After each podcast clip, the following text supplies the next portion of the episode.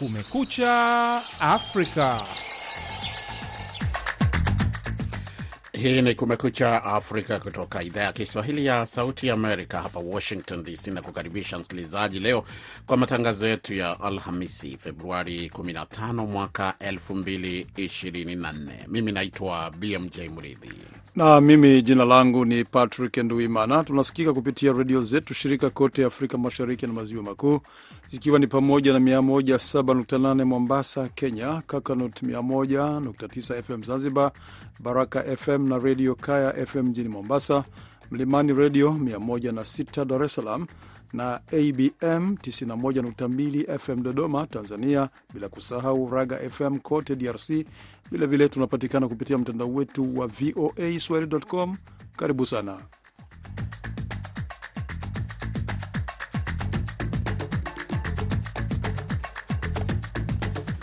Kati ya yale utakayasikia katika matangazo yetu hii leo, wanawake kutoka maeneo ambayo yameshuhudia msururu wa mashambulizi katika siku za karibuni nchini DRC kwa mara nyingine wataka hatua zenye tija kuchukuliwa ili kupata suluhu la kudumu la mizozo iliyopo.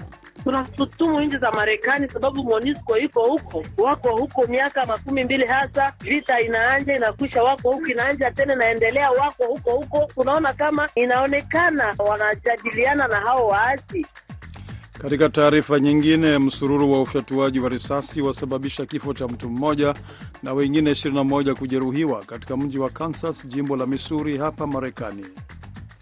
Ni kati tu ya yale ambayo utayasikia katika matangazo yetu haya ya takriban dakika 15 kunradhi, takriban dakika 30 za matangazo haya. Lakini kabla ya kusikia mengi kutoka kwa waandishi, tupate habari za dunia zikisomwa hapa na Patrick Nduimana.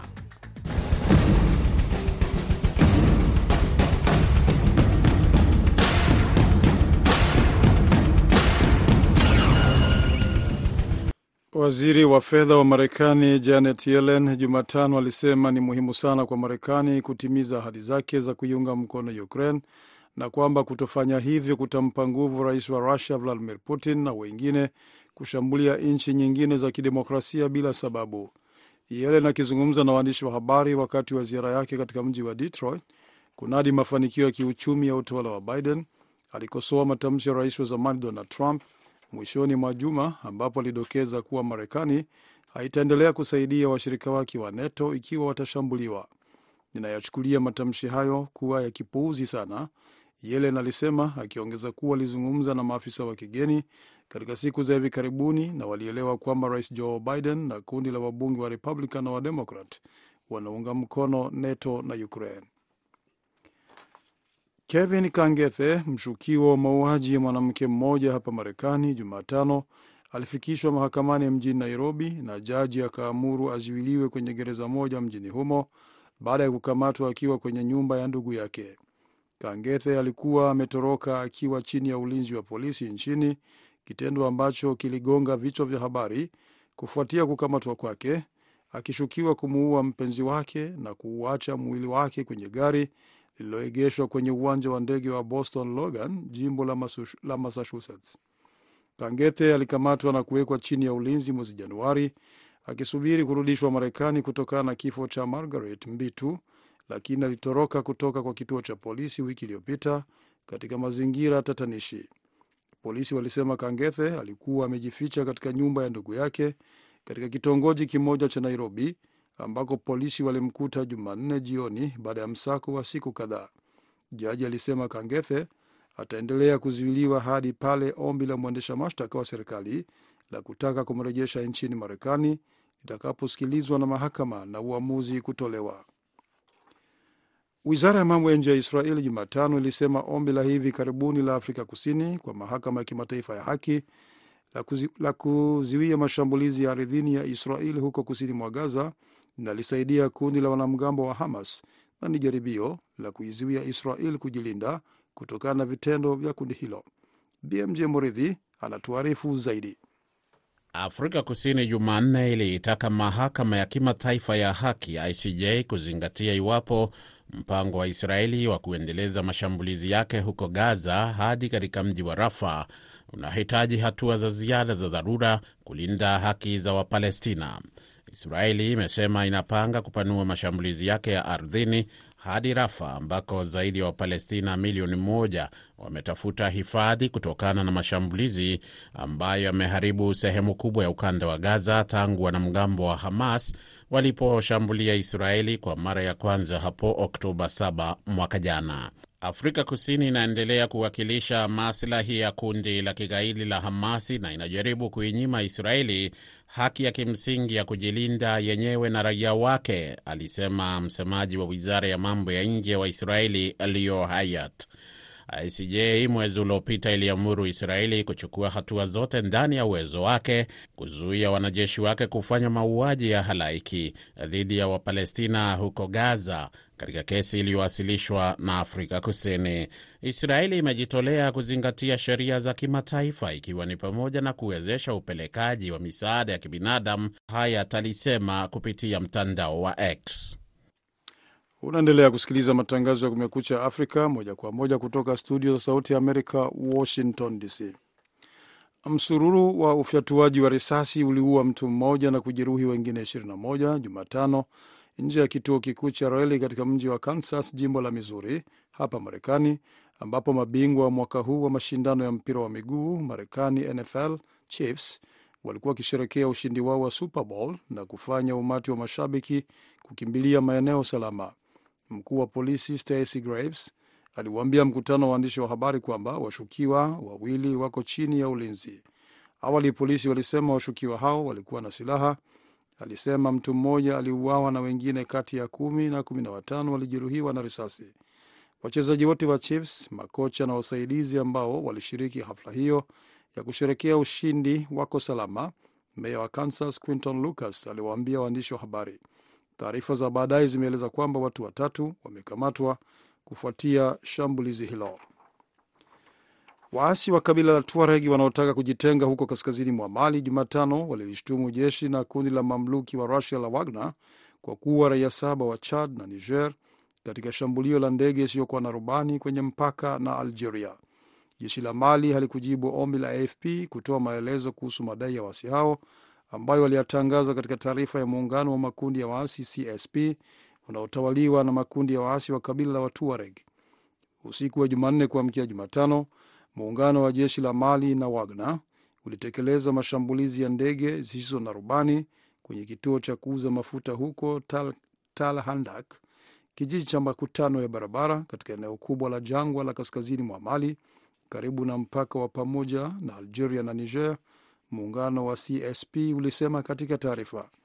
Mapigano kati ya waasi hao wanaotaka kujitenga na wanajeshi wa serikali ya Mali yalizuka mwezi Agosti baada ya miaka minne ya hali ya utulivu, huku pande zote zikijaribu kuziba pengo lililoachwa na kuondoka kwa wanajeshi wa kikosi cha Umoja Mataifa MINUSMA walioamrishwa walio kuondoka na utawala wa kijeshi wa Mali.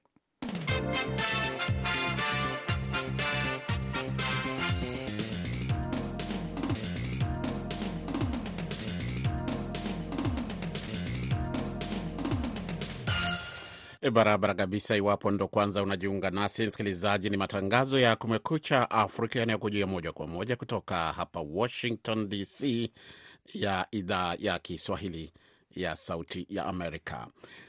Tuangalie habari za waandishi wetu. Kufuatia kauli za mara kwa mara na ziara mbalimbali mbali za hivi karibuni za katibu mwenezi wa chama kinachotawala nchini Tanzania, CCM, Paul Makonda katika miji mbalimbali ambazo zimeibua gumzo nchini humo, mwenzangu Abdu Shakur Abud amezungumza na mtaalamu wa sheria Ferdinand Makore kutoka kundi la mawakili wa Case of the Law Attorneys, na kwanza akamuuliza kama amri anazotoa Makonda zinafuatana na sheria za nchi hiyo.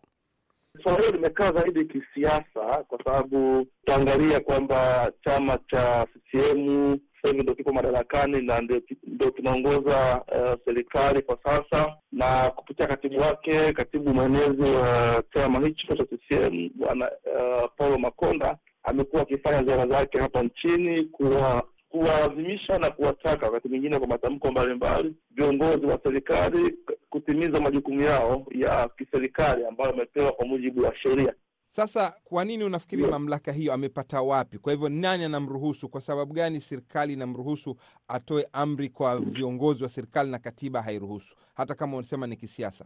Ninachelea kusema kwa sababu kiutaratibu ni kwamba sidhani kama kuna sheria ambayo inampa hayo mamlaka. E, nadhani ni mfumo sasa wa kisiasa kwenye nchi hii ya Tanzania ndio huo ambao umeregarega e, hadi kuruhusu sasa viongozi wa kisiasa e, kuwa na matamko makubwa sana kwa kwa viongozi wa kiserikali. Kwa hiyo nafikiri kama itatokea watu wameghadhabika na kitendo hicho, wanaweza kuenda mahakamani kupinga e, baadhi ya matamko au baadhi ya vitu ambavyo eh, eh, kiongozi huyo amekuwa akitoa kwa viongozi wa serikali. Kwa hivyo ukizungumza katika muktadha huo kwamba ni ya kisiasa uh, na vile vile kisheria umesema hairuhusu au hakuna sheria inayoruhusu mwanachama kuongoza mtu wa serikali, kwa nini kwa upande wa pili viongozi wa serikali wanakubali kuisikia mwito wao? Au unaona kama kama kuna vitisho? Kwa nini kitu kama hicho kisheria unafikiri inaweza kufanyika vipi na kwa nini inatokea? Ya ya ni sawa kabisa. E, nachokisema ni kwamba kinavyoonekana ni ule ni ule mfumo kwamba ambao umezoeleka kwenye nchi hii e, kwamba serik, e, serikali inaongozwa na chama cha siasa ambacho kipo, e, kipo madarakani. Kwa hiyo kwa kuwa chama ambacho kipo madarakani sasa hivi ni CCM na na viongozi wengi, ukiangalia kwa mujibu wa sheria zetu pamoja na katiba, viongozi wengi wa kiserikali wanateuliwa na na na rais ambaye katika kosa yake nyingine ni mwenyekiti wa chama cha uh, Mapinduzi ambacho ndicho ndio chama kinachoongoza serikali. Naam, asante. Na nyinyi kama wanasheria, mnaona hii inaleta maanake, unajua tunasema kwa Kiingereza precedent ni jambo ambalo halijawahi kutokea.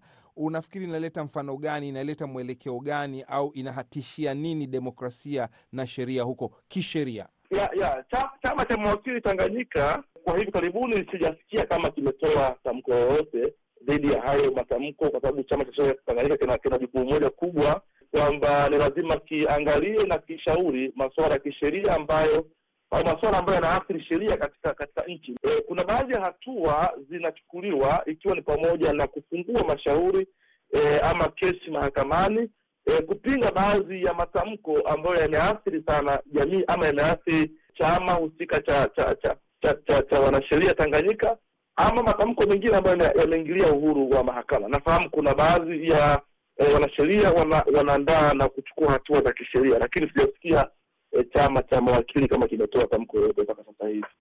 Ni wakili Ferdinand Makore wa kundi la Case of the Law Attorneys akizungumza na Sauti Amerika kutoka Dar es Salaam, Tanzania.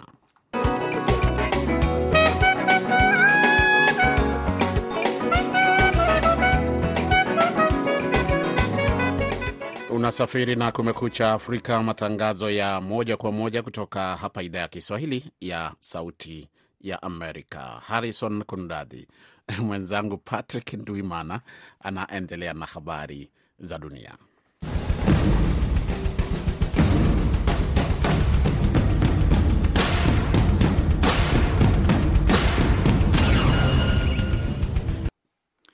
Rais wa Rusia Vladimir Putin Jumatano alisema anamshukuru mtangazaji wa chombo cha habari cha Marekani chenye msimamo mkali wa kulia Tucker Carlson kwa kufanya mahojiano naye wiki iliyopita na kuchukua jukumu la mpatanishi kama raia wa nchi za Magharibi.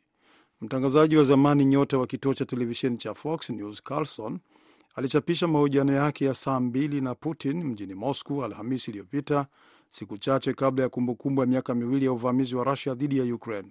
Katika mahojiano hayo, Putin alisema nchi za Magharibi zinapaswa kuelewa kwamba haitawezekana Rusia kushindwa katika vita vya Ukraine.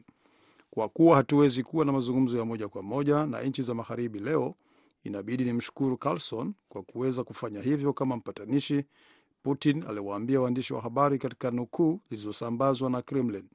Pamoja na hivyo, Putin alisema hakuridhishwa kikamilifu na mahojiano hayo, yakiwa mahojiano yake ya kwanza na mwandishi wa habari kutoka nchi za magharibi tangu Rusia ilipoivamia Ukraine. Mahojiano hayo yalitazamwa mara milioni mia mbili kwenye mtandao wa X uliojulikana awali kama Twitter. Waziri wa ulinzi wa Indonesia Prabowo Subianto Jumatano alitangaza ushindi katika uchaguzi wa rais baada ya matokeo yasiyo rasmi kuonyesha akiongoza dhidi ya wapinzani wake. Kamanda huyo wa zamani wa kikosi maalum cha jeshi Prabowo alipata asilimia 58 ya kura kulingana na hesabu za haraka zisizo rasmi zilizofanywa na taasisi nne huru za uchunguzi wa maoni, ikiwa ni zaidi ya, mara, ya maradufu ya kura za mpinzani wake wa karibu, gavana wa zamani wa mji wa Jakarta Anies Baswedan. Matokeo ya awali ya tume ya uchaguzi ya asilimia 18 ya kura zilizohesabiwa yalionyesha pia Prabowo akiongoza dhidi ya, ya wapinzani wake na kumpa nafasi nzuri mwanasiasa huyo mkongwe mwenye umri wa miaka 72 kuweza kupata ushindi katika duru ya kwanza. Ushindi huu utakuwa ushindi wa Waindonesia wote, Prabowo alisema katika hotuba yake katika uwanja wa michezo iliyochochea kelele na nderemo kutoka kwa wafuasi wake.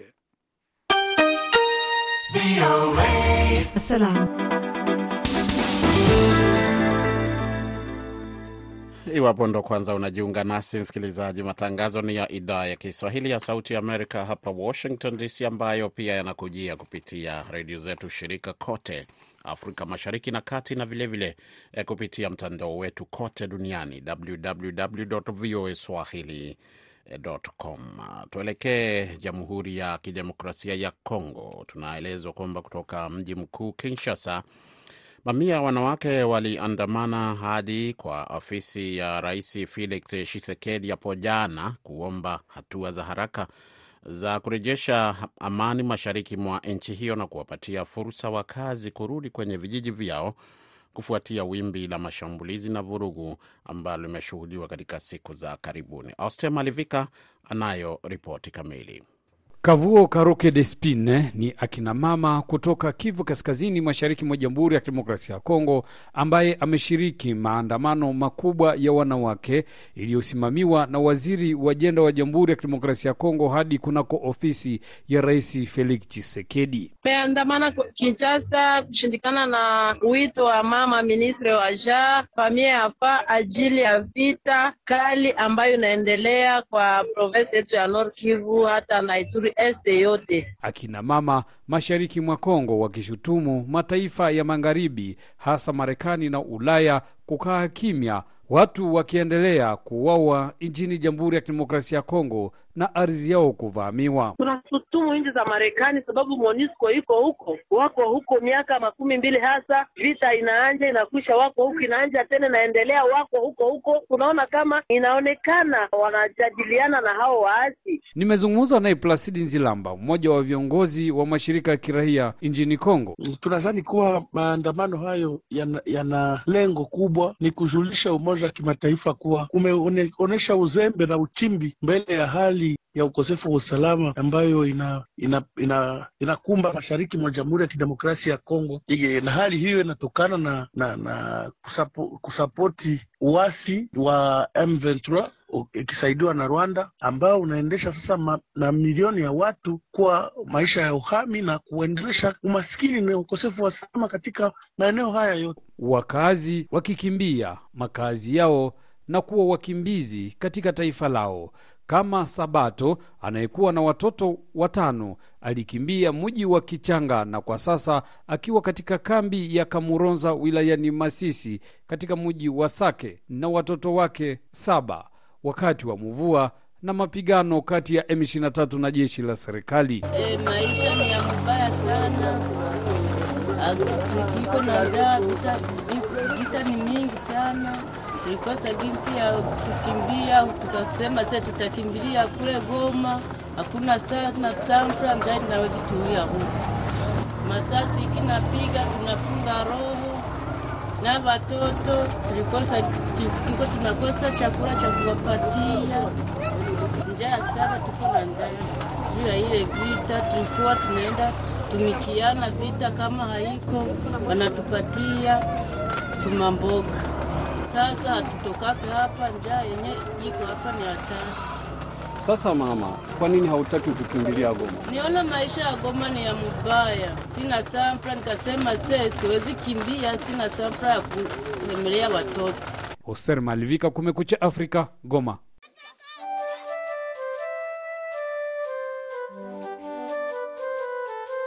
ya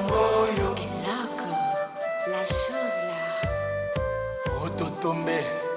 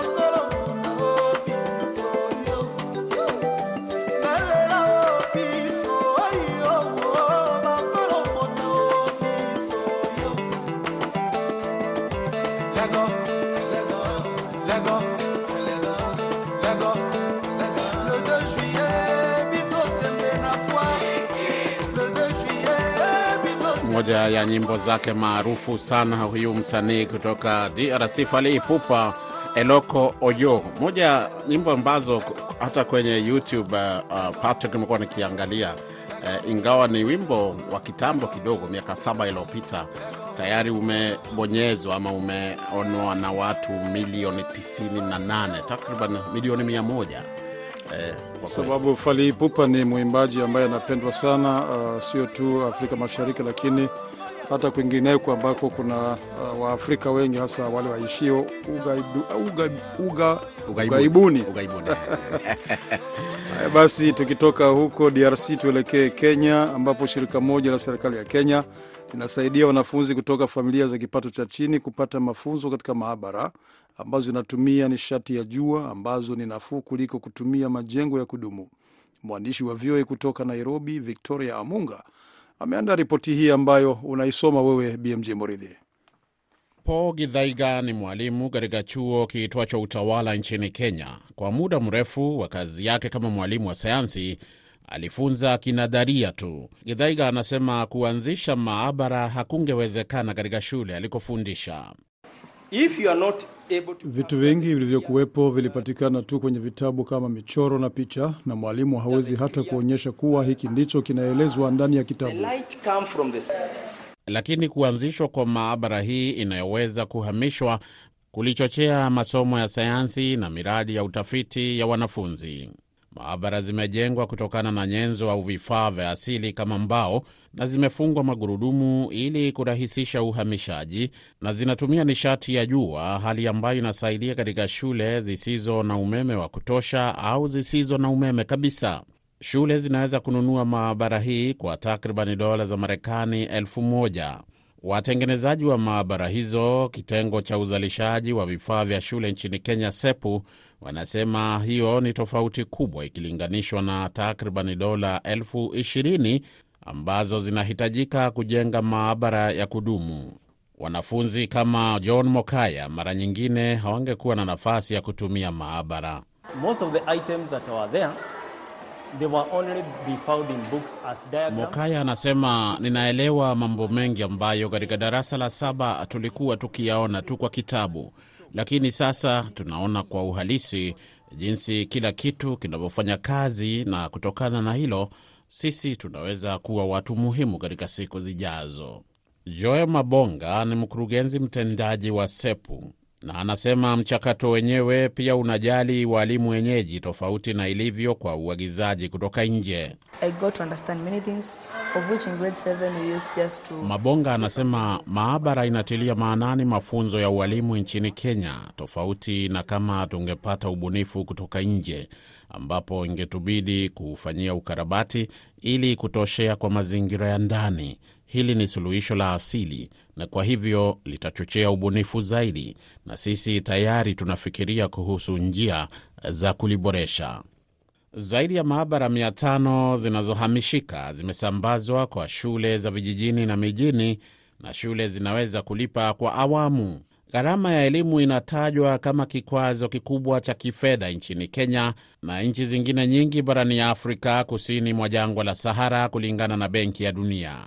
Lakini kwa ubunifu kama huo, viongozi wanaamini kwamba wasiwasi kama huo unaweza kupungua.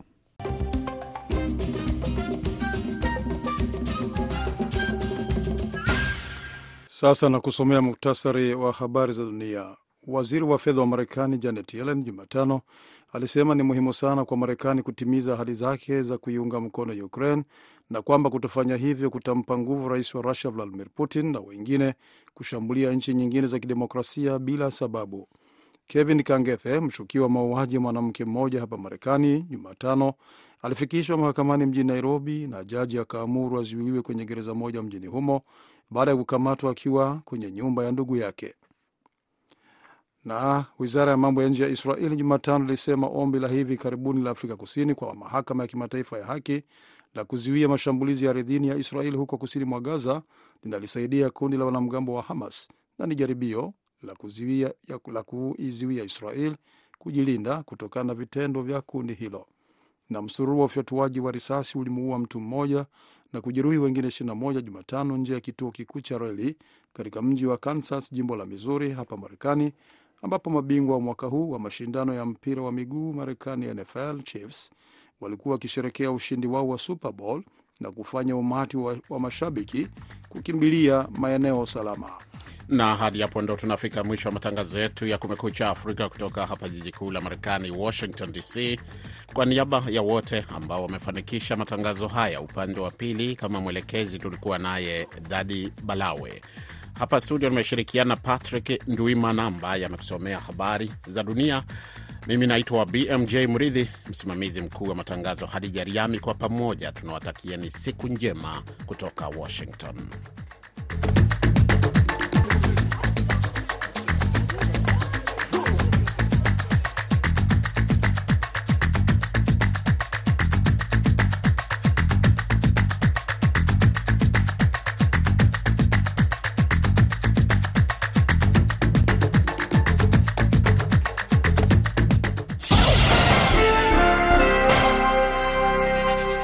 Ifuatayo ni tahariri inayoelezea maoni na mtazamo wa serikali ya Marekani. Marekani kwa miongo mingi imekuwa ikiunga mkono juhudi za amani barani Afrika kupitia ushirikiano wa kidiplomasia wa kimataifa pamoja na kusaidia ufikiaji wa kibinadamu na ulinzi kwa watu waliopo hatarini kupitia ulinzi wa amani, amesema Jonathan Pratt, naibu waziri msaidizi wa wizara ya mambo ya nje wa Marekani kwenye maswala ya Afrika, wakati akitoa hotuba yake mbele ya baraza la wawakilishi la Marekani hivi karibuni. Marekani imechangia fedha nyingi kwenye Umoja wa Mataifa ambao umejihusisha na juhudi nyingi za kulinda amani barani Afrika ili kutoa msaada wakati wa hali ngumu, alielezea naibu waziri Pratt. Juhudi hizo zimesaidia katika kulinda maisha ya raia dhidi ya makundi yenye silaha au yanayozozana, licha ya mapungufu ya visa vya utovu wa nidhamu kutoka kwa baadhi ya walinda amani. Leo hii tunaona azma ya viongozi wa Kiafrika pamoja na Umoja wa Afrika kuwa kwenye mstari wa mbele kwenye juhudi za kulinda amani, amesema naibu waziri Pratt. Azimio la Baraza la Usalama la Umoja wa Mataifa nambari 2719 linatwika jukumu la kulinda amani kwa washirika wa Afrika wakifadhiliwa na Umoja wa Mataifa. Suala muhimu la Umoja wa Mataifa AU pamoja na mashirika ya kieneo ni kwamba wanatumia mikakati iliyowekwa ya kuhakikisha heshima kwa haki za binadamu, kulinda raia pamoja na ufikiaji wa binadamu, amesema naibu waziri Pratt. EU pamoja na mashirika ya kieneo wamethibitisha uwezo wa kujipanga kwa haraka na hasa pale wanapofadhiliwa ipasavyo kifedha pamoja na kupewa msaada wa kutosha wa kiufundi. Kadri muda unavyokwenda, tunashuhudia mwenendo wa kutumia mashirika ya kieneo kutokana na uwezo wao wa kujibu kwa haraka, wakati wakizingatia maslahi ya kitaifa yakati yanapokabiliana na mizozo ya kieneo. Ni muhimu kwa mashirika kuheshimu majukumu yao pamoja na sheria za kimataifa, amesisitiza naibu waziri Pratt. Tumeweka mikakati pamoja na uwajibikaji kuhakikisha kuwa wakala wa kibinafsi wanafuata sera zilizopo pamoja na viwango vya kisheria vilivyoko, ameongeza Pratt. Kinyume na hilo, sivyo ambavyo kundi la Wagner la Russia linavyofanya kwenye mataifa lililopo. Tumeshuhudia ongezeko la mashambulizi ya kigaidi pamoja na kiraia yakiandamana na kushuka kwa ufikiaji wa kibinadamu pamoja na ongezeko la ripoti za ukiukaji mkubwa wa haki za binadamu. Marekani itaendelea kuzingatia demokrasia, amani na usalama kama nguzo muhimu kwenye ushirikiano wake na mataifa ya Kiafrika. Hiyo ilikuwa tahariri inayoelezea mtazamo na maoni ya serikali ya Marekani.